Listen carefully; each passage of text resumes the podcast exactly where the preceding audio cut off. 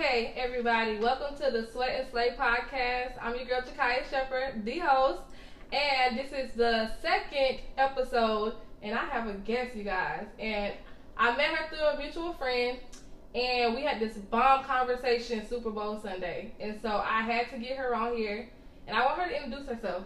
So go ahead. Hello, my name is Chandra Jackson Pickett, better known as Shawn.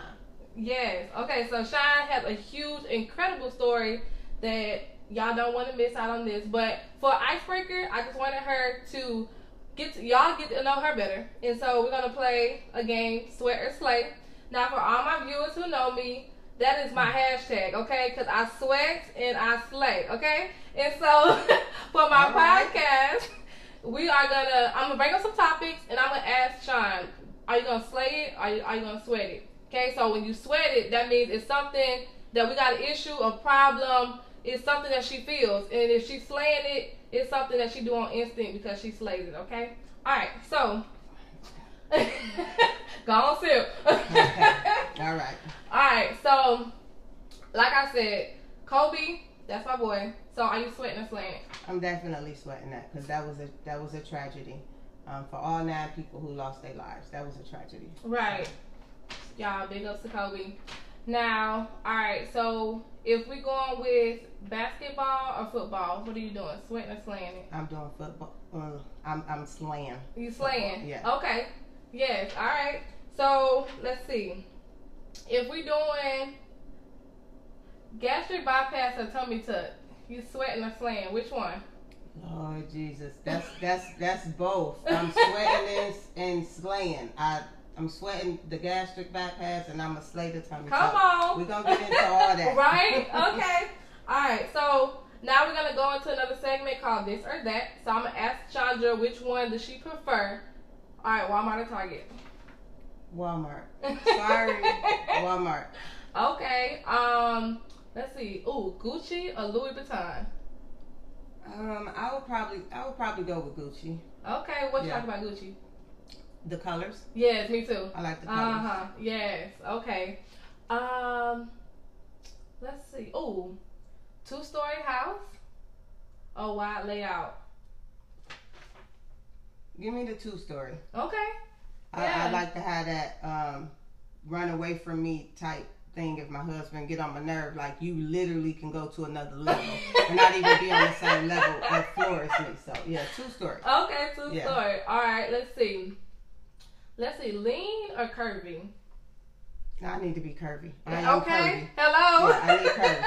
yeah, I need curves. Okay. All right. So I hope that helped you get loose because we finna get into a topic, y'all. Now we are doing the good, the bad, and the ugly of gastric bypass. Now a lot of people will not even tell you that they got surgery. They'll come back, hop on Instagram, be posing, looking snatched, okay, quote unquote. But there's a lot of things that a lot of people need to know. And that's why I had her come on here because she's been through it all. And we're gonna just start off by again letting you guys know about Shawn. She's a mom, she's a wife, she got hobbies, she got goals. And so I just want you just tell them a background about you. Um, like she said, I am. I'm a, a mom of seven. We have a blended family. Me and my husband. We have 14 grandbabies, so I, I'm, a, I'm a nanny as well. I'm a nanny as well to quite a few out there. Um, from Cleveland, Ohio. Come on, Moved Cleveland. to Houston last year, May. So it's coming up on a year. Um, things have been going pretty good, but you know, it's it's an adjustment. Right. Um, moving moving away has definitely um, taught me a, a thing or two. Um, before I before I moved, I had my eating and everything under control. Mm-hmm. So I, I thought and I was working out on the regular, but things happen, life happens, and you know, Right. down spirals, Mm. down spirals. Okay, so let's go back to when did you have your first child? Because you say you got seven. So your first child. My child, first child Uh-huh. was 04 oh four. because she'll be 30 this year. Okay, and You so so the first baby, your snapback game was It was strong. It was strong. and um, she was premature, so I had her at a little over six months. mm-hmm. But snapback game was strong. Right. My second child, Uh huh. he was born in 90, um, 93. Mhm. Snapback game was strong. Come I was on. always a like a size seven eight, and what I say, I was a seven eight, thick in the waist, cute in the face. That was Come me. on, Coke bottle. So- Yes, ma'am. The third child, you let them people talk you into some birth control. Please do your research on that too. Mhm. Don't just take any birth control that that's on the market at that time. And Mhm. at that time was the um, Depo shot. Right. That's where I started to gain weight. And Mhm. when I tell you that weight came on and would not leave, Yeah. I went from that size 7, 8, 9, 10, shot up to a 14, then to an 18, and it was like literally overnight. Like blink your eyes, and I was heavier than I've ever, ever been. Yeah. Okay. So, um, you say you're from Cleveland. You have kids. Um, the third child was that child where you recognized that everything was going down here from there, right? With the weight, yes, right. ma'am. Okay. And then surgery. Okay. So after the third child, that's when you went to consultation. No. Okay. After the third, after my third child, I, I tried many different methods Okay. to lose weight. Right. Um, I tried um, pills like the Adipex. Uh huh. Um, I tried Ignite Plus, Mhm. um, and things did work. Some things worked, but the weight never stayed off. Right. So um, when I made up my mind about surgery was was many years later. Okay. It was it was many years later, and I made up my mind about surgery because every time I went to the doctor, it seemed like a different illness was found as I was getting older. Right. Like I have asthma now. Uh huh. Didn't develop that until I was in my late twenties. Right. You know, going going close to thirty. Like where did this come from? Right. Um, high blood pressure. Mhm. I had high cholesterol at one point. Right. Um, developed arthritis, and Mhm. then that it's been moving around. So a lot of things turned me to the surgery because of the benefits of the high, the uh, definitely high cholesterol and Mhm. high blood pressure. Right. Leaving once that weight was off of me. Uh huh. I had water on this knee, Mhm. and losing the weight would you know help benefit that Right. so the water can start flowing properly you know over that knee so it was it was definitely a lot of benefits to Mhm. having the surgery i don't want to say that it's not Right. but you really do have to do more research than and, and nowadays it's it's definitely more information out there than what it was when Back I had mine back in 2011 Right. because this is 2020 now so that was what about to be what nine years Right. Yeah. you know Okay. so All right. So you did all these other methods before you even went to go try. This was like your last result, basically. yes Yeah. surgery was my Last last, result. result i was fed up i was tired Right. like and it just wasn't me Right. it just wasn't me and that my weight was too heavy for my body Right. for my for my structure because you know it just wasn't me so that's why i turned to surgery Right. Okay. So at the consultation, when you went in, what walk us through that? okay you for one you of course you have to get approved for surgery Mm-hmm. um, by your through your insurance and um, you know by the means of you being able to if you have to you know pay out of pocket you have to be healthy enough to have surgery like you got to have a certain um, BMI Mm-hmm. um, you'll like I'm anemic as well so my blood levels had to be uh, um, to a certain point so I had to take make sure I was taking iron pills Mm-hmm. but along with them iron pills you got to take stool softeners mm-hmm. you know, because iron can make your bowels um, hard. So it's it, it was a lot of prep for surgery. So Right. you go in, you go in for a consultation. Right. Of course, they're going to go over every inch of what um, your illness is. Make sure that you can, you know, get the surgery Right. and everything. And what they tell you, they do tell you, okay, you're going. to They give you a list, a, Mhm. a paper. You're gonna have to take vitamins for the rest of your life. You Mhm. know, a multivit, multivitamin, B12, um, some calcium. mm-hmm. Okay, that's that's fine. You Right. need you should probably you Take should probably anyway. be taking multivitamins anyway. Right.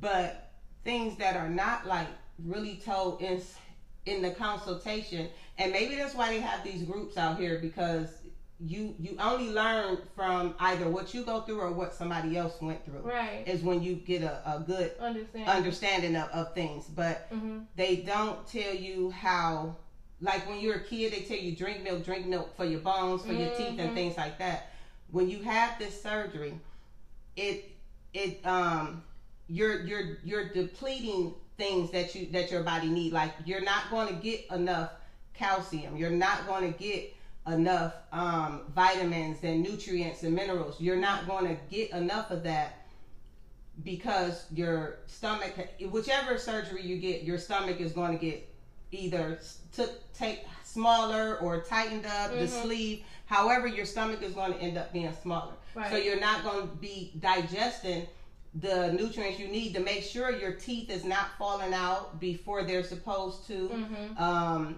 having these, you know, issues, your um, they don't they don't really tell you like your hair can fall out right. after surgery mm-hmm.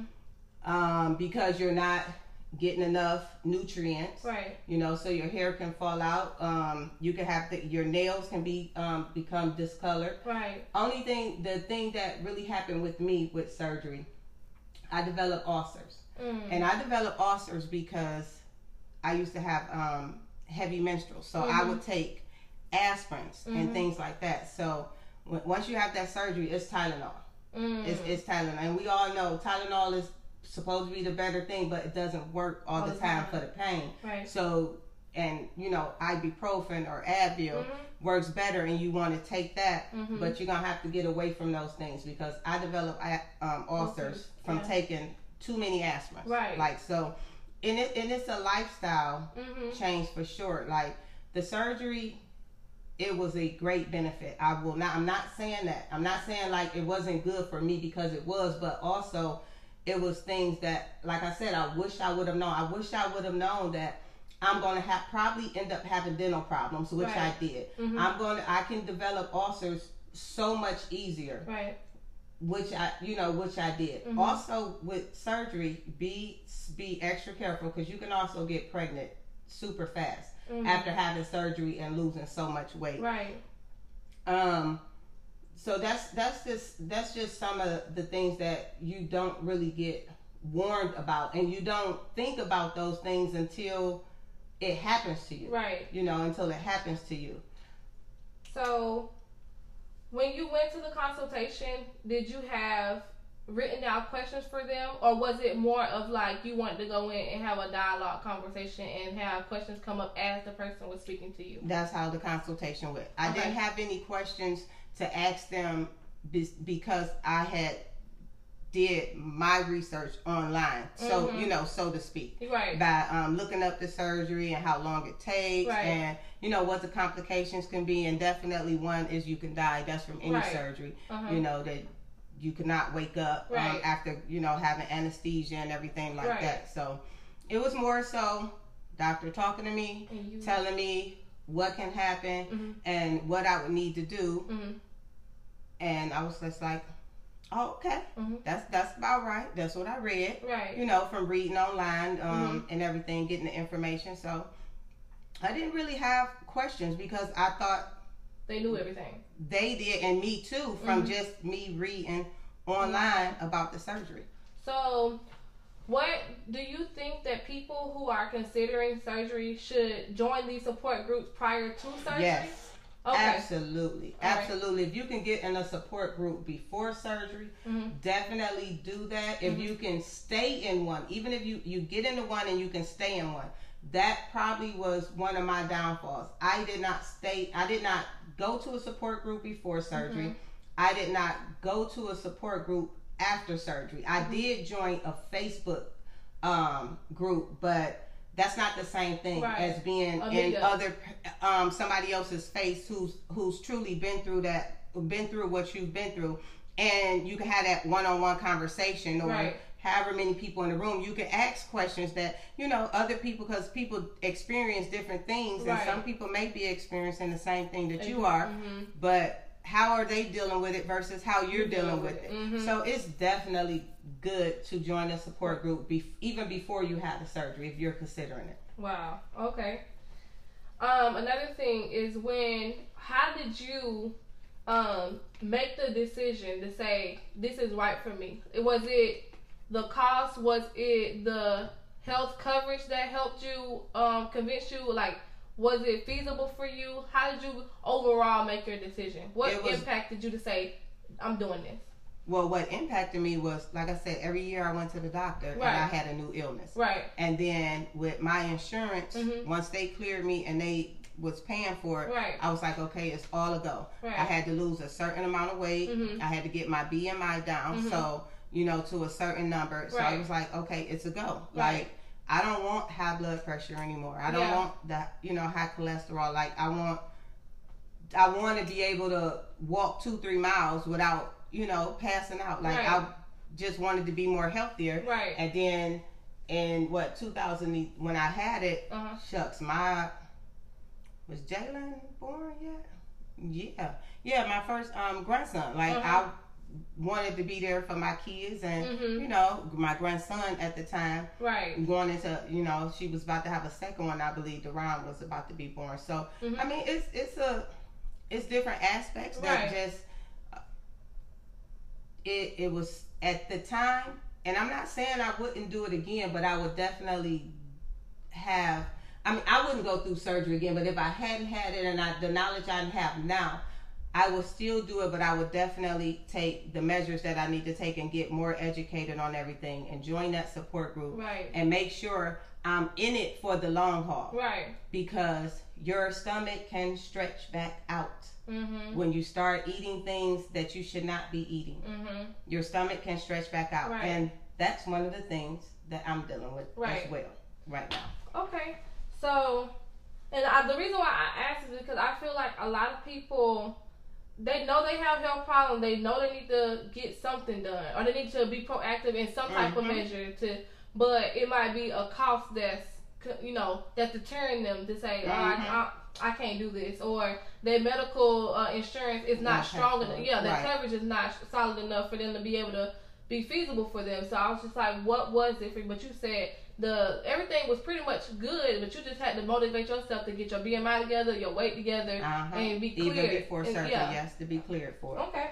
All right. So what we're gonna do is we're gonna do a part two, and in part two, I really want to dive deep into after the surgery because right now we we're setting it up and we're just telling people your overall story. We're telling them how you got into it, but they need to know what happened afterwards. And oh, okay. I think that's that's the real testament of this podcast today is that what happened afterwards that you can be an advocate for the people if they're thinking about surgery and even even if they're not getting the gastric, getting surgery in general, the recovery process is pretty much the same because your body has went through so much trauma. hmm And so- Absolutely. So that's something that we're gonna talk about. So y'all stay tuned for part two.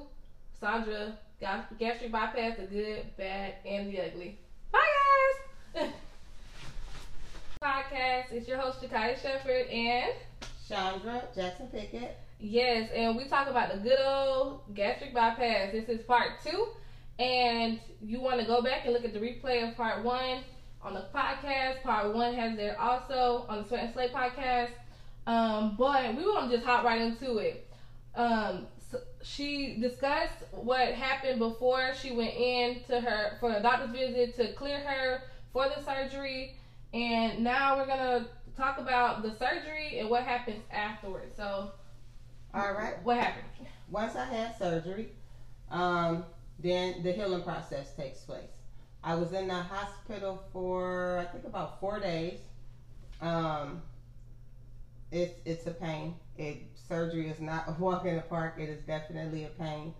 Um, go home. Everything is everything is going good. Um, you have to you know try to walk. The best thing you can do is try to walk it down because you get a lot of gas in your stomach. So you have to try to walk it down and keep it moving because you do not want it to sit. So Okay, That- so when you say walking down, does that mean you actually physically walking or you massaging? Yes. physically Okay, walking, physically you are walking. physically. I was physic. I had to get up out that bed and start walking after day two of being in the hospital.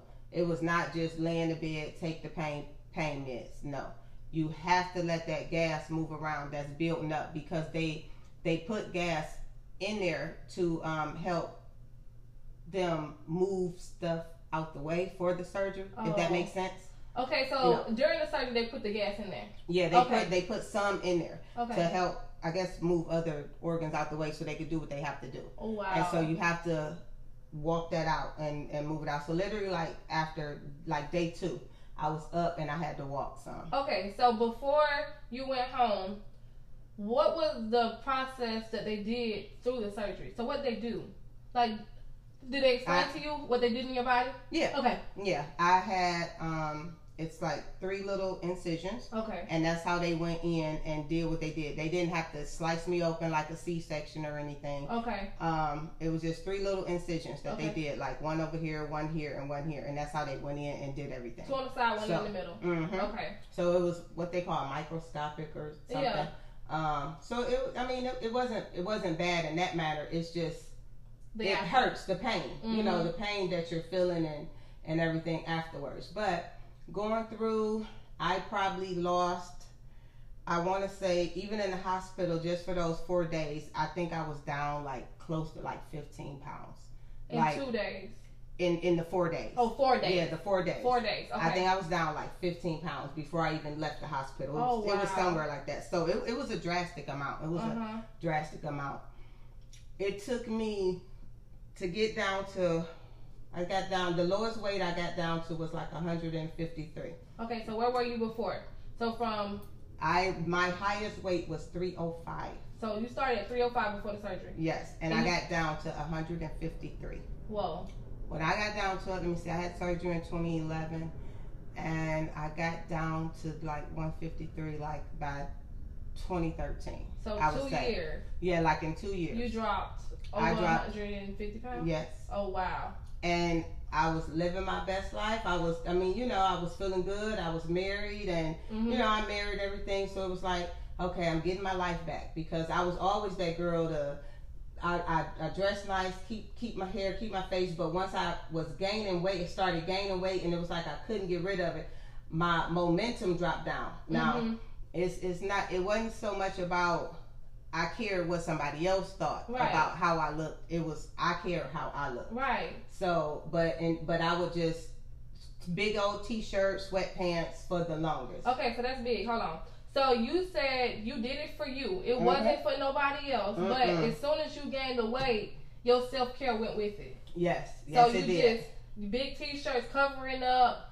Nothing was sexy confident about you. It's just your weight was equaling how you felt about yourself, and it was starting to show on the yeah, outside. yes, it, yes, it did. Okay. Yes, it did, and that that was all bad. So that that is one of the major reasons what motivated me as well for surgery. But like I said, afterward, Mm-hmm. go through the motion and doing I'm, I'm doing great like I, I didn't even expect to get down that small Mm-hmm. i really didn't and doing good but guess what you you you teeter off and say okay I'll, i'm gonna have this um, i'm gonna have this mcdonald's today i'm gonna have this burger king and it's like once you eat something that i'm not really saying like you can't eat eat these things but you have to do things in moderation if you Right. still like sweets you're not going to be able to just gouge and indulge in cake and sweets and debbies and stuff like that because it's going to bring those triggers back Right. that they were you know the surgery was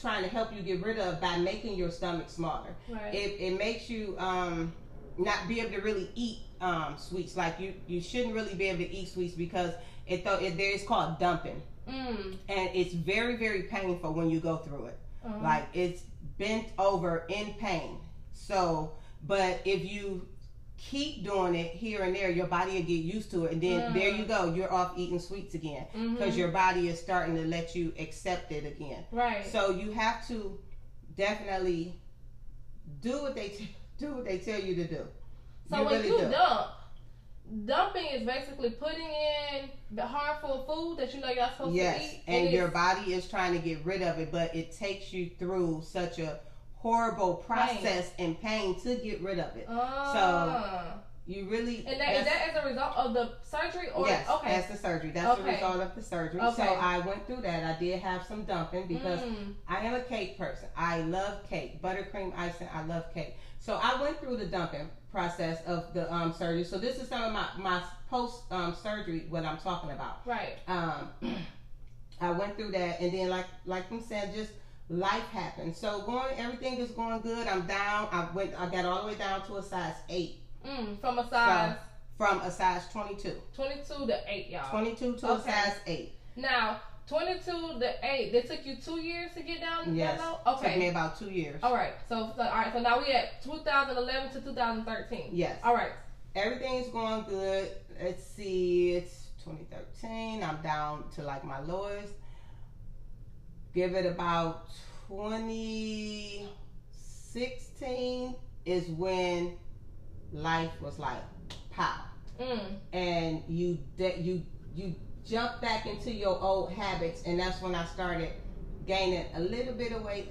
You know, just a little bit. Like I didn't I didn't gain, but I had gained probably like about I got up to like probably like 170 something in 2016. So about three like three years after I've lost all that weight, I gained a little bit of little bit of it back because life happens. Right. And if you're not still in control of your situation as far as when it comes to food, I look for food for comfort. Let, let me just tell you. I look for food to comfort for comfort when I'm going through things. Mm-hmm. And that's what I did. So just you know, a little bit like, okay, that's not bad. Okay. I, I, you know, I'll get it back off. I'm still ni- nicely shaped. I'm still only a size ten. I hadn't really went anywhere, and more time goes on, more things happen in life. And when I'm saying life things, I'm talking about deaths, unexpected.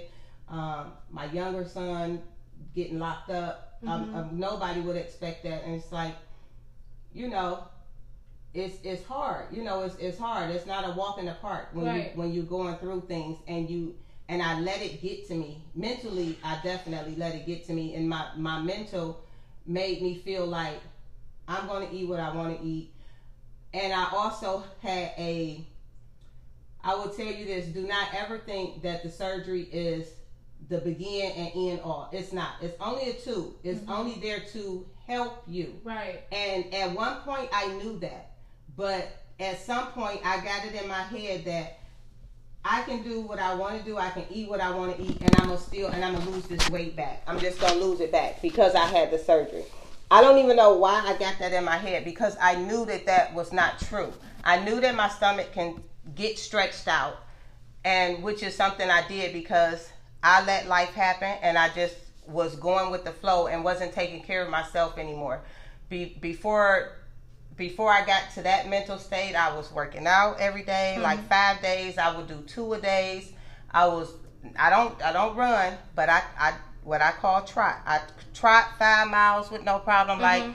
it was really it it was going good, but when things happen, this is where you end up. Right. You know, you end up gaining that weight back. Plus, you know, well, I'm not I'm not nowhere near heavy as I was, Right. but I'm still not where I used to be Right. you know, some some years ago. So now I have to get the weight back off me. Right.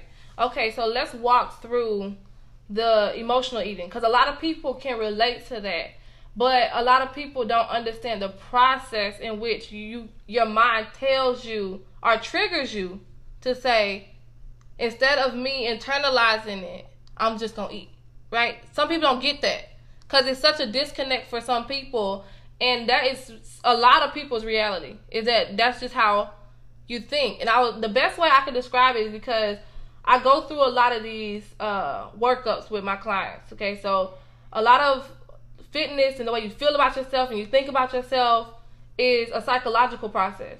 And so people don't know that a lot of foods can trigger you. So like when you take in sugars, when you Mhm. deplete yourself of sugars, it does something neurologically to you. And a lot of people don't get that. They be like, "Oh, I got a sugar craving." No, it's it's either the depleting of sugar or it's the over exaggerating of eating of the sugar, so your your uh, glucose in your blood gets low. So a lot of people get diabetic that way. A lot of people get pre-diabetic that way, and it's just a spiral that people continuously go through. And so I just wanted to see, um, like in your mind, because like okay, for instance, when we were kids, the first thing that they would do for our birthdays was feed us a birthday cake, right? Right. And so that's a symbol of celebration. That's a symbol of good time. Gathering with your friends around food is Americanized. That's what we do. Absolutely. And so you you get ingrained in this system that tells you that if you love me, you're gonna give me food. You know, or if, if you like me, you're gonna take me on a date. We're not going to the park to walk. We're going to eat food. So we're customized to this tradition of having food as being our support or our happy place. Uh huh. And so- Definitely the happy place. Right? And so, but when you look up, it's like the quality of the food that you eat, it sends you in the opposite direction of where you really want to go. And so, I just wanted just to normalize that because people tend to get in a place where they feel like they're invincible, or people who genes genetically let them be skinny even though they're being toxic in their eating habits just because it shows on somebody does not mean that they don't have that emotional eating problem.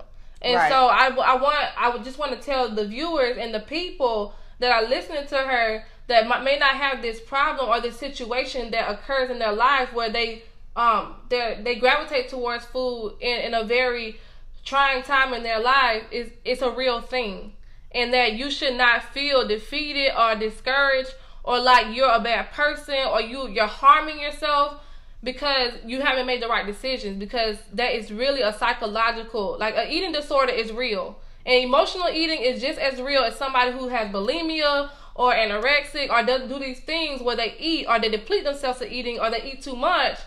It's almost the same thing psychologically. So I just wanted to tell people and put that break right there and make make it a, a thing where people can actually open up the dialogue and conversation in their own households when they listen to this podcast or this YouTube channel that you are not alone in the fact that eating is your comfort because it's real. And Yes, it is. yeah. All right. Yes, it is. So sorry, I had to tell y'all that because as as a as a fitness person and as a woman and knowing these things, I just could not let that break go where you, where we talk about this and you don't really harness the fact that eating emotionally is a real thing and it is almost like a disease because the food that we eat it, it ingrains in your mind that if you don't have it then it does something to you emotionally and it does something to you physically. And it makes you feel like you know i don't have my comfort. I don't have my safe place. I'm not happy anymore. It does that. So all right go ahead That's, that's absolutely true. What she said is absolutely true. And like I said, just to reiterate what I said, that before I let my eating get out of control, I knew that surgery was just a tool to help me get where I needed to be as far as being healthy first, and then having the the body type that I wanted one uh, again. You know. But at some point like i said when life when life was happening and, and and life don't stop. It doesn't stop because you go through something.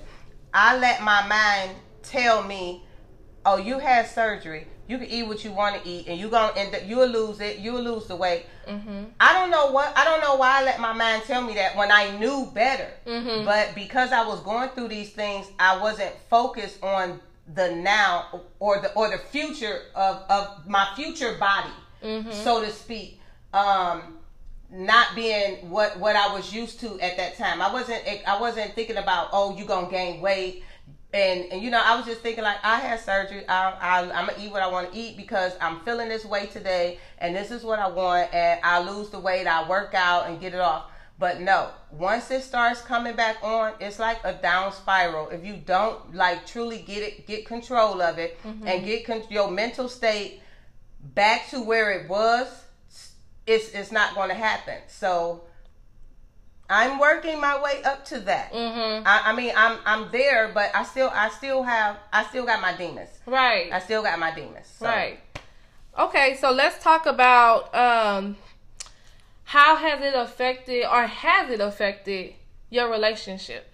Cuz I know we talked about it a little, little bit, but with your husband going into the surgery, after the surgery, has it affected the way that y'all had conversations about it or how you feel about yourself or anything? Mm, honestly, no. Mhm. My husband has always loved me the way I was, the way I am, and everything like that. What, Mhm. but what I will say is something that my husband does that I hate it. I hate it.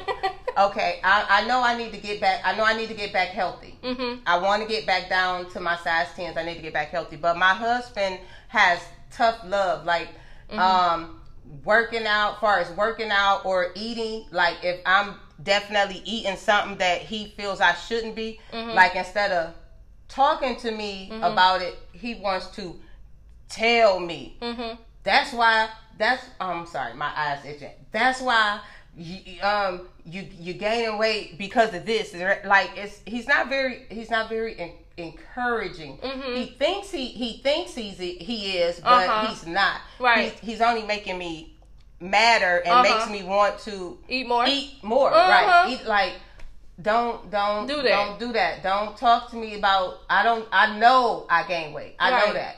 But if I want something right now, just leave me alone. So but that that's that's me and him when it comes to my weight. It's not it's not so much as oh I don't like how you look or Mhm. nothing like that. It's nothing like that. Right. It's just he doesn't know how to be encouraging. And I think that that's the thing I want to point out the most is that your love language was probably different. You know, like he thought that he was encouraging you or trying to motivate you to stop, but that was only triggering you. uh huh. Only do it more. to do it more. Yeah, and I and I think that too if women are listening and even trying to lose weight because this is with any relationship because Terrence does that a lot. Like it just depending on how he feel that day, he might just tell me straight up, and I just be like, "Don't do that."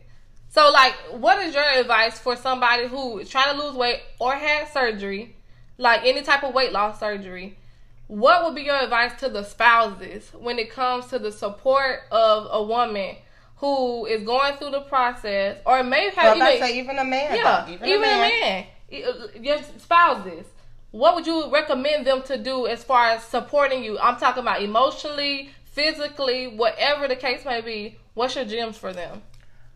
definitely be supportive as all outdoors. Be the, be their number one fan, whether they're doing good today or bad today, Mhm. because everybody had their off days. Be their number one support system. Let let them know that they can they can talk to you if they're if they feel like something is going on that um, they they were not expecting, like um, like the dental issues or you know ulcers. Go go to the appointments with them. Go to the group um, with them because you need you know you learn to as learn much too. about the surgery as your partner did. So guess what? Maybe you know in the future if you do see your partner going in the wrong direction, know how to talk to them Mm-hmm. and be encouraging and not talking to them. Mm-hmm. You know, you know, you you don't talk at somebody Right. because nobody listens that way. Right. You know, so just just be just be there for them and learn as much as about the procedure that they're gonna have as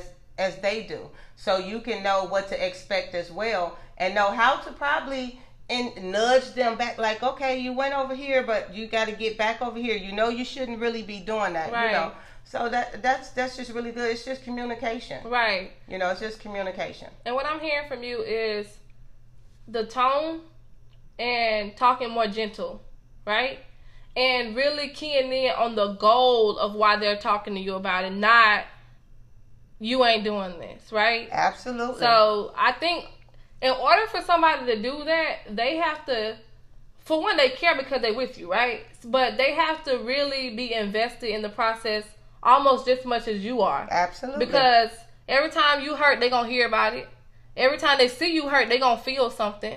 So I feel like being a part of that journey, not just being there for the recovery or after they get out of the room or all that, because it's a, it's a process, but actually going yeah. to the appointments, going to the groups, doing research too, asking Mhm. questions, even asking the doctors questions, because now the doctor know like not only is she backed up with support, but somebody look like they really invested in this too. So they're not just gonna tell you anything, or they gonna make sure that they making you feel comfortable going into that process. Yeah. Absolutely. And also, um, one thing I will give my husband credit for, at some point, he got on his own weight loss journey. Once once he seen me doing really good and everything, and he he changed his eating habits. Mhm. He lost he lost a tremendous amount of weight on his own Come without Jigga. without having any, you know without having anything. So I definitely commend him for that. Like I motivated him to do that, but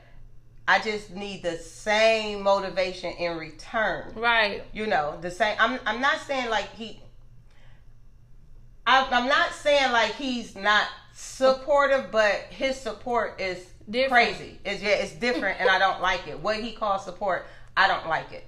You know, that's Right. just like you telling your kid, oh, Billy down the street know how to ride a bike, why you don't? Uh-huh. Or something like, no, Yeah. that's not that's not gonna make your child want to ride the bike, Right. Because Billy know how, and I like the way you the way you talk to somebody and how you you know present the the, the information what you're trying to give to somebody. It definitely makes a difference. It sounds does. more judgmental or comparison, Right. Rather than actually being personally supportive of what you got going on. Definitely the the word. Okay, yes.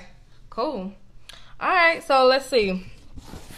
We're talking about okay, so um mentally, physically, emotionally um is there anything else that you can think of that stuck out to you? Like um, did any of your family members start to notice the weight gain? Did they say anything to you? And did any of your friends mention their concerns of it? People always, oh you, oh you you you getting big or you got big. Uh, for one, for one, let me tell you something. Nobody ever ever wants to hear that. Mm-hmm. Even if it is even if it is true. For one, when you're when you're growing up, you're a certain size. Like I was always a seven eight until probably about age of 22, 23. And then after the third child, that's when I started gaining weight. So, of course, you're going to gain some weight. Nobody ever stays the exact same size that they were. So, when people would walk up to me, you know, I'm talking about, oh, you you gain you gain weight, you got big. Okay, so did you. Mhm. Or or that didn't stop you from looking ugly today. Like nobody wants to hear that. So please stop telling people that. That's not like it's it's not flattering. It's definitely not a comment. It's an insult. And some people, actually, some people can't help when they do gain weight because of certain things that are going on. That's why, like, some people can't help when they lose a lot of weight Mhm. because of different issues that may be going on with them. So, next time you tell somebody, oh, you getting big, stop and consider you don't know their story. Right. You don't know what's going on, why they started gaining this weight or losing weight for that matter. Right. So stop with that. I hate it when people did did that. That- Yeah. That just bo- that always has bothered me. Right. Cause I don't walk up to somebody and say that. I'm I'm just not. That's that's not cute. So would that even trigger you to go eat? No. No. That won't trigger me to go eat. Okay. That triggers me to honestly want to slap somebody. Yeah. Because I, I just don't like it. And, and like I said, what do you think? I'm supposed to stay the exact same size all my life? Mm-hmm. No, I don't want to be unhealthy. Right. But I also don't want to be a toothpick either. Right. You know what I'm saying? Mhm. So it, it's it, it it hits it hits different though. Mhm. It does. It hits different when somebody sit there and say, "Oh, you you got big or you gained weight." And like I said, I can care less what somebody says about me. Mhm. But what I'm feeling, you know, if somebody say that to me and I am feeling some type of way about myself, Mhm. you know, like I need to get out this funk. I just need Yeah. to get it together. Like I know I'm not doing my body any justice by Mhm. sitting here keep, you know, doing what I'm doing. Right. It it it, like I said, it'll hit different, and you just you know looking like this. bitch. Yeah. You know, even though you're feeling that inside, but it's like this. Like I don't need you to tell me what I already know. Mm-hmm. Basically, Right. Hmm. That yeah, that's okay. So let's go back to 2011 after you got the surgery. When you lost a lot of weight, did you get any of that response too? Like, oh, like for the people who didn't know you Oh. got the surgery, be like, oh, you dropped a lot of weight, or did they, you know, did certain things bother you about that? Okay, this is what bothered me after surgery with people. People just just shut up. People would say, "Oh, you don't need to lose no more weight." For one, you don't know my hap- you don't know my how What you don't weight? know my happy weight or Mhm. my happy body, whatever. Like you don't know how I'm feeling or how why I feel I may need to lose five more pounds or ten more pounds. Mm-hmm. Like, but I got that from so many people. Oh, you don't you don't need to lose no more weight. Mm-hmm. Who are you to tell me now how much weight should I lose? For you know, two years ago it was, oh, you getting big. Now it's you don't need to lose no more weight. Like, I don't I don't get that with people. Like, mind Yeah, your business. right. I- you don't can't tell me. Don't tell me how small I should get. Like that just never made sense to me. Mhm. When I tell you I got that from All way too many people. Yeah, Way too many. I can people. imagine. I way too many people. And I was like, I don't know, because some people, I'm gonna be honest, some people was jealous Mm-hmm. that I was getting getting my happy back, Mhm. getting back down, and and being more healthy. You know, some people were jealous. Right. You know, some because some people were running around telling people, "Oh, you know, she had surgery." For one, you didn't need to know I had surgery because you were not either the close family member to me Mhm. or a person that I called a friend or sister, whatever. So why would I go around blabbering that I had surgery? If you see me two, three years later, and you can come up to me and say.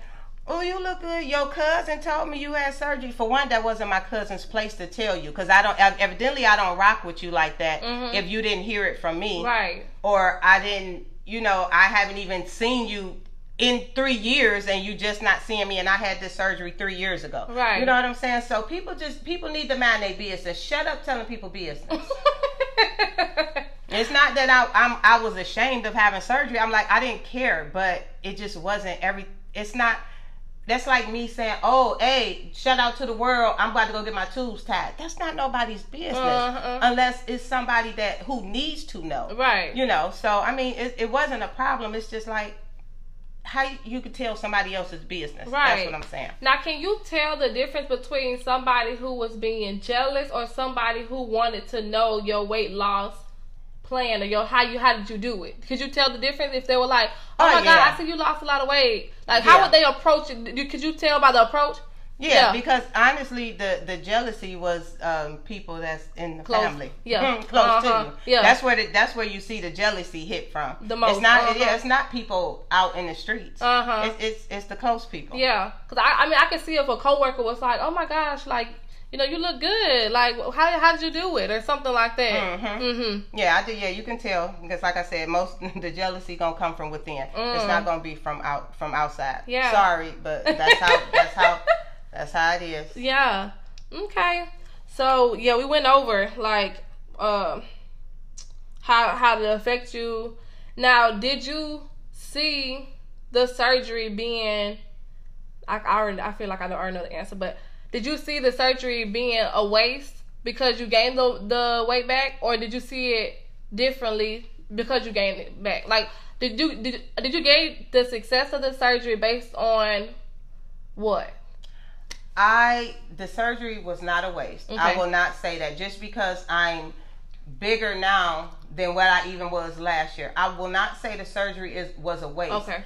But all I just want people to know is do all of the research that you possibly can because there are things that can happen if you're not taking care of yourself, eating properly, getting the, getting enough of the nutrients and stuff. And the dental the dental part along with the ulcers was just one of the that's just the main like I smile gorgeous Mm-hmm. never really had any issues and then when you start having these problems you you're not thinking about it's surgery related until guess what you're looking up information that you should have had when you first had the surgery like oh wow this is why i'm having dental problems because Mhm. i'm not getting enough of these nutrients that i used to get Yeah. you know growing up like you know so it's it may some people may be like oh i just get falsy teeth or something like that Yeah. no try to take care of what you have already Right. you know try to take care of what you have already you know take your multivitamins take your b12 take your your um vitamins for your um hair, Hair. you know hair skin and nails because some people have bad breakouts it's Mhm. just it's a lot that can that your body can go through after surgery so just please really do your research so i'm not saying that i regret surgery because i don't but one thing i wish i would have done after surgery is after i had gastric bypass maybe not maybe a year later i would have went on and had the tummy tuck that we're to talk about Right, in part three. so I'm so glad we hit that because I feel like this is the meat of what we want to talk about because a lot of people um, are thinking about surgery or they are wondering because I mean you might have people that's close to you but you don't feel comfortable asking so you know that's why I feel like this is such a valuable podcast because she's willing to be so transparent about her experience and her journey and I hope that helps somebody, especially if you have loved ones or people close to you, and you know you need that support, and you they need to know up front what to say and what to leave alone, and what to not say and how to say. So um, I feel like that was really good. So part three, we're really gonna get deep, dive deep into the advice and like what really needs to take place in order for you to have a successful journey at this. Um, and also what she wants to do um, afterwards. So I know she said she there's another um, type of weight loss solution that she wanted to uh, take part in. So you're gonna learn about that in the next episode. So YouTubers, stay tuned, and podcasters, stay listening. It's a Sweat and Slay podcast. Bye, y'all. Bye.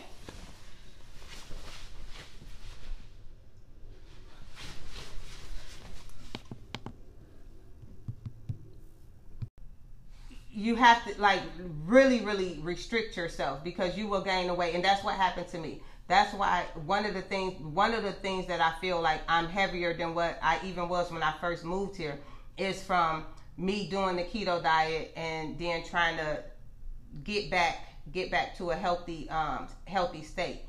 So i am considering and i'm not considering i'm going to do another surgery is going to be a tummy tuck is what I want. I want a tummy tuck. I want an extended tummy tuck. But here's the thing. Since I've gained so much weight back, I had my consultation, my phone consultation with um, Mia Aesthetics, and the doctor recommends light 360 lipo. I don't want 360 lipo, but because I'm back in this place to where I, I'm right now, I don't have control over my body as far as how I've put this weight on. I don't have control over that right now. I got to get that back here.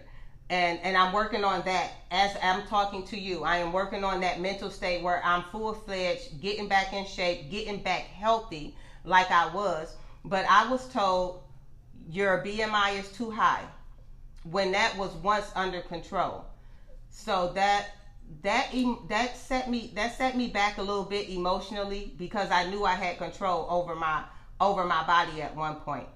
But to be told that after you've had a surgery like as like gastric bypass, it's just like a slap in the face, and it's a slap in the face only to me because I knew what I was getting into when I had the gastric bypass. I knew as far as what could happen as far if I didn't like take my vitamins. I knew I can um, probably become um, dehydrated or um, what's that nutrient de- de- deficiency. deficiency. Yeah, you know, but I didn't know I would probably have teeth falling out. I didn't know I would develop ulcers because I I did I um take aspirin instead of something else for the pain that I was feeling right. when I was going through something else. So all I'm saying is now, where I'm at now today is I want a tummy tuck. I can't get one because I have to get my BMI down again and I have to get my weight down again yeah. for a whole nother surgery. So what I would like what I would tell you if you do go through with the surgery, as as I said in part one, part two, I'm gonna keep reiterating. Mm-hmm. Please, please, please do your research. Do more research than just what's there. Go to a support group. Start the support group before the surgery. Start the support group. If you have a significant other, please involve them as much as possible. Let them know that I really need you to listen to what they're telling me because some stuff you may hear and it, and it goes in one ear and out the other, but your but your significant other may be like, hey, no, no, no this is what was said. So just please do your research so you know what you're really getting into for the long haul. For the long haul. And no, surgery is just a tool. Mm-hmm. It is a tool. It is not the know all, begin all. It's not the oracle of getting your body how you it's not it will not stay that way if you don't do the necessary steps you have to eat right you have to work out it's like it's a must. They go hand in hand. You have to eat right. You have to you have to work out. And if I can go back after I had surgery, I, have always wanted a tummy tuck because once you have kids, your muscles get out of place, and it's really no way to get your muscles back into place once they've been stretched out from having kids, but a tummy tuck. I would have had my tummy tuck then. 2011, I had surgery. 2012, no later than 2013, When I was down to 153 pounds, I would have had my tummy tuck then. And guess what? I wouldn't be going through the doctor telling me, oh, you can't have a tummy tuck. You have to do lipo 360 because your BMI is too high and you're you weigh you weigh too much. I have to lose like 30 pounds and get my BMI down like two like two percent. It doesn't seem like a lot, but it is a lot, Mm-hmm. especially when you've gotten back into this lifestyle of I'm gonna eat what I want to eat. Mhm. I have to I have to retrain my brain to know I can't have that. It's not good for me, and take take a take a definitely take your before pictures, Mm-hmm. take your in between pictures, Mhm. and guess what? Find you a picture that you want to look like again, whether it's you or somebody else. Hopefully, it's you. You know how you may have looked at five years ago, and you want to get back to that place. Right. You know, get get something that can remind you of one of your, you know, some of your happiest times, and this is where you want to be. Right. But you have to get, you have to be here first. Definitely, you have to, you have to be mentally ready to take on everything that's going that's going to come with that surgery.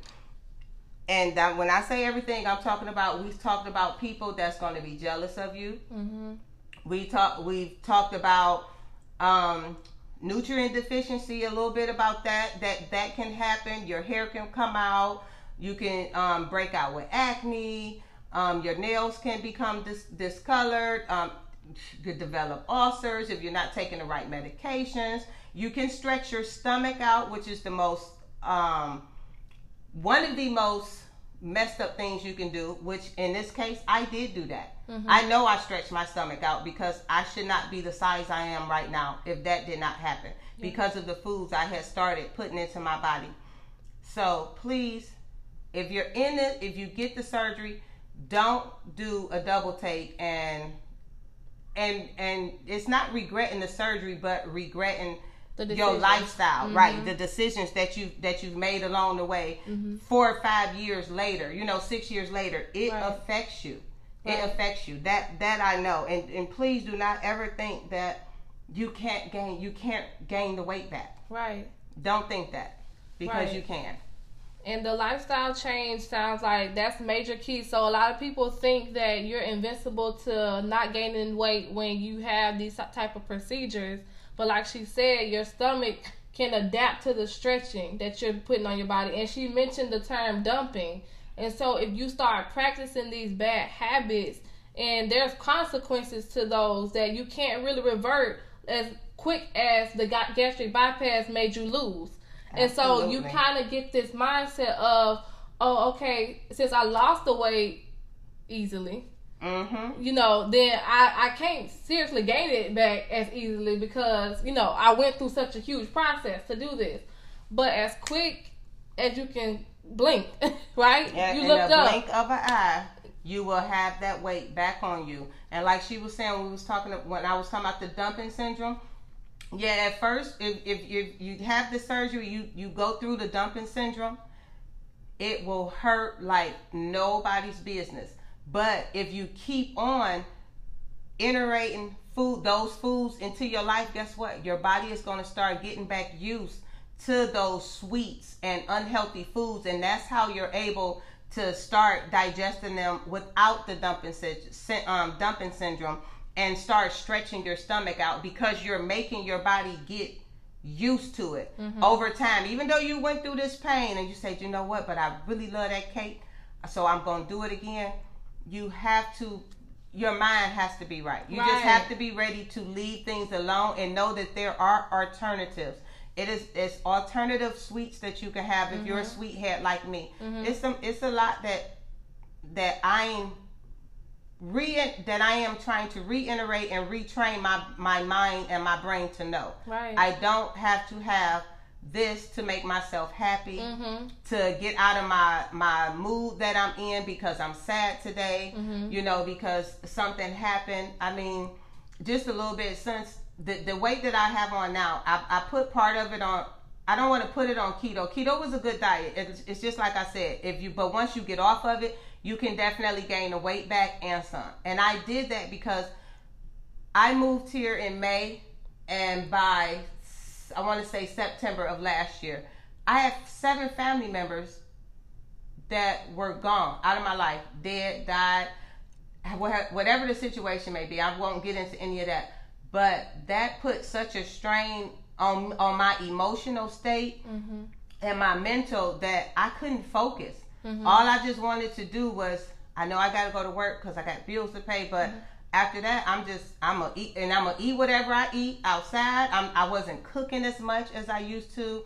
I was just eating whatever. I'm riding through McDonald's. I hadn't ate McDonald's in years. So when I tell you when life happens and you let it run let you literally let it just happen to you like you don't take control of it you'll end up with all that weight back on you and that's what happened to me so please stay focused be mind ready be mindful of you know your significant other spouse best friend or whoever is having it right. be mindful of, of the situation that they're going to have to face the you know the problems and just just be ready for the journey. Be definitely prepared for the journey and know that you can gain the weight back. Right. And I think as a fitness professional and somebody who helps people with lifestyle adjustments because taking on a weight loss journey in itself is very emotional because it's very personal. And a lot of people don't realize how emotional a fitness journey is, especially if you have not developed the mindset of discipline, of consistency, of hard work, of um, you know, trying to recover from loss or um, tragic events in your life or sudden unexpected things that happen to you financially, mentally, emotionally. Um, those transitions can be the detriment of you. And a lot of people don't realize that it starts in the mind because where the mind goes, everything else follows it. And people don't realize that your habits is a result of what you think. And so if you think something, you can even be thinking about cake, y'all, and your mouth will start like your saliva will build up. And that's how strong the mind is because it responds to everything that you think in your head. And so once you get a handle on your head, everything else, and I'm and this sounds so cliche, but I deal with hundreds of women every year, and I can tell you the first issue is how they think. And I will never lose weight, or I will never be the size that you know. As long as I can get, and they settle for certain things. Like, um, I will never get down to a size ten, but I settle for a fourteen. But why? Is it because you don't want to work hard enough? Is it because you know you can't be as disciplined? Where does this idea come from? You know, and I think the, uh, the a lot of the self sabotaging and you just kind of go into this this downward spiral and it all comes from one thought that was good self-sabotaging I would definitely say that that's probably me, and it wasn't on it wasn't on purpose. Because, mm-hmm. like I said, I love me, mm-hmm. but it mm-hmm. wasn't on purpose. But definitely self sabotaging because you you you're not thinking about what you're doing. You just know it makes me feel good in this moment. Mm-hmm. You know, it makes me feel good in this moment, so I'm going to do it. Right. Even though the repercussions is far greater than the reward. Mm-hmm. You know. So yeah, that mind is is a it's, powerful thing, and we you do you got to be ready. You right. have to be ready, and you got to stay there too. Mm-hmm. You have to. Your mind has to stay there. It right. Does. And so I think, um, just as advice to anybody is that you have to have an action plan. And when I tell people that, it's not just for that month, it's not just for a couple weeks, it's not for that year. But this is what you do. You tell yourself, this is the perfect game plan that if it if it goes out great, then good. But you need to have something for that bad day. And you need to have a plan for if I feel sick or if I have cramps and can't go to the gym, if I eat bad, if I have a cheat day or cheat week, if I have a whole cheat month, what will I do? Like you need to have these plans planned out so that this roadmap don't look like a straight and narrow because it never happens that way. It never, and I'm, I'm saying this from a personal experience. I never had surgery, but what I'm telling you is that when I meet these women, and I'm talking about when you uh, relapse from having a baby and you look up and you a size 18 and you was an eight, I'm talking about when you lose a husband and you're a widow and you have no idea how you got to a size 24 and you was a size 4. So these are coming from experiences that I experienced with women and I, I think I take on grief too. Because when somebody tell me something, I'm like, oh my God. But you always have to go back to your plan. And what happened before you had all this happen to you and how disciplined you were and how confident you were and how motivated you were and go to that. So make your plan out. What would happen if it was if it's go all good if it happens when it go all bad and what if i'm somewhere in in between? And where will i start if i ever get to this point? Because you never know what life will take you. Absolutely. I totally agree 150% with what she said. And I will tell you, you are your biggest motivator. You are your biggest motivator. You are your biggest critic. Mm-hmm. You have to motivate yourself. Right. To get up every day, do what you need to do, whether right. it's start 30 minutes a day walking, mm-hmm. whether it's getting on, whether it's meal prepping, mm-hmm.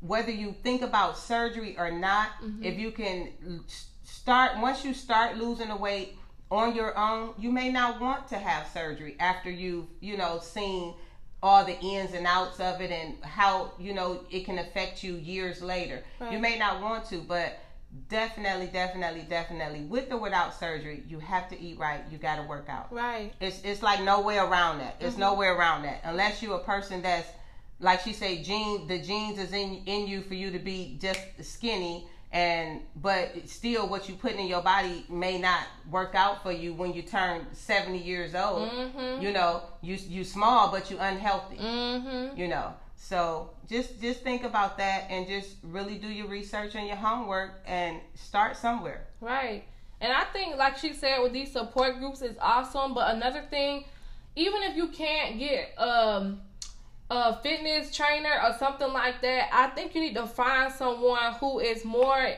um, educated and more knowledgeable than you, than how you can take on this journey after you have surgery. Or even before you have surgery and you have to meet these criterias that you have to hit the BMI and, and a certain weight or whatever, get off medication or become, you know, get off of insulin, whatever the case may be that you have to have for in order to have the surgery or if you're thinking about surgery, you have to think about your health first. Like think about don't think that he's giving you a guideline to reach, but this is because you need to be healthier. And people, yeah. you know, you stress so much about wanting to look a certain size, but what type of legacy are you building for your family? What what are you what message are you sending to your children? They're watching you eat.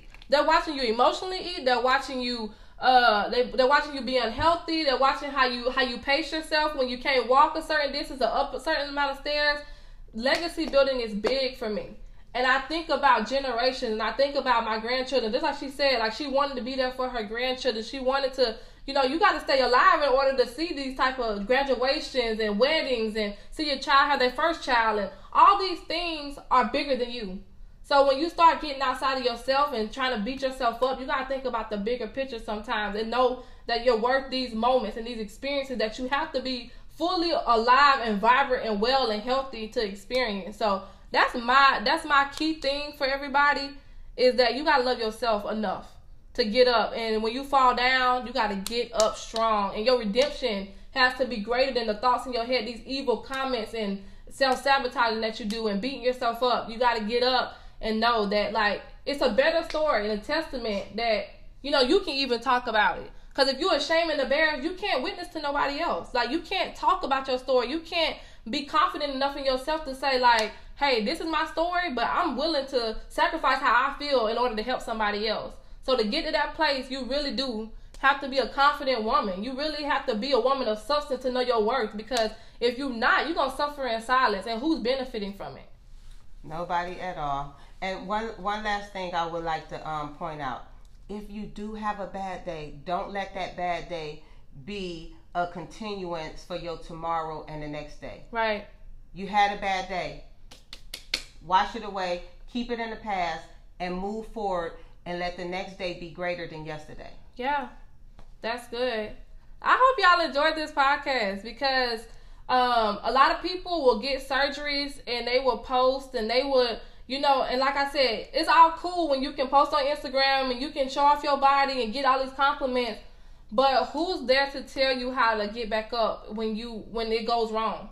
You know, or when or when the surgery after effects doesn't look like you want it to look. You need that support. And so I hope that you find that her voice was your voice and that that you are not alone and that there's people out there, like she said, there's support groups. There's there's people that that are educated in nutrition and weight loss that can help you get back on your feet. And so she has a podcast, uh, a YouTube, YouTube. channel. So tell them what's your YouTube. My YouTube is Chandra Jackson Pickett. Um, I may change the name to my Instagram, which is Chandra's Dream no, um, underscore no label. I may change it that, but it's Chandra Jackson Pickett. So please follow me on YouTube. I will be also um, putting this on my YouTube, the good, the bad, and the good, the bad, the ugly of the surgery. Yes. Along with my now what I'm doing, what I'm going to be doing now as far as trying to lose the weight, eating better, workout videos, um, meal plans, meal prepping, all that good stuff is going to be there. Yeah. And so I I want to um talk to her and I'm I'm gonna give you some advice and I hope we can make a follow up video about this. Absolutely, And she we can gotta come see back. how I get get some of this back off of me. You Yeah. know, and get back get back to a healthy state. Whether I end up going through with the ex, um, lipo 360 because that's not what I really want. If whether I end up going through with that in some months from now or you know just how how I'm doing and how much I'm losing and and getting to. So I look forward to coming back and showing Yes. y'all my results. So y'all, she already said it. She's coming back to the Sweat and Slay podcast. This has been an awesome series of episodes. If y'all have no idea what we're talking about, you have to go back and listen to part one and two because she dropped so many gems and has been so transparent throughout this whole the good and the bad and the ugly of gastric bypass. So I want to thank you Thank because it's not many women that will come and be a voice for people who suffer like this. And, and many suffer in silence. And they feel like why would i tell something so traumatic about myself and so ashamed of? And you know it, but like i said you have to triumph over those things. So the fact that you've gotten to this point a lot of women are are probably really excited to see somebody and, and put a name, a face, and a voice to something that they always probably wanted to do or want want to have the courage to do and don't have the courage to do it. And so this I'm telling y'all, this is just a beginning, like the beginning, because she has so much more to achieve and to accomplish. And so I'm excited to be on this journey with her. And this podcast and her YouTube channel is to show people, like show women, to show anybody who go through anything that's tough and that's hard, that there's a voice and there's people out there. Absolutely. So thank you guys for watching, and I thank her again for coming on the Sweat and Slay podcast. It's your girl. Jakaya, and Chandra. all right, I'll see y'all later. Bye.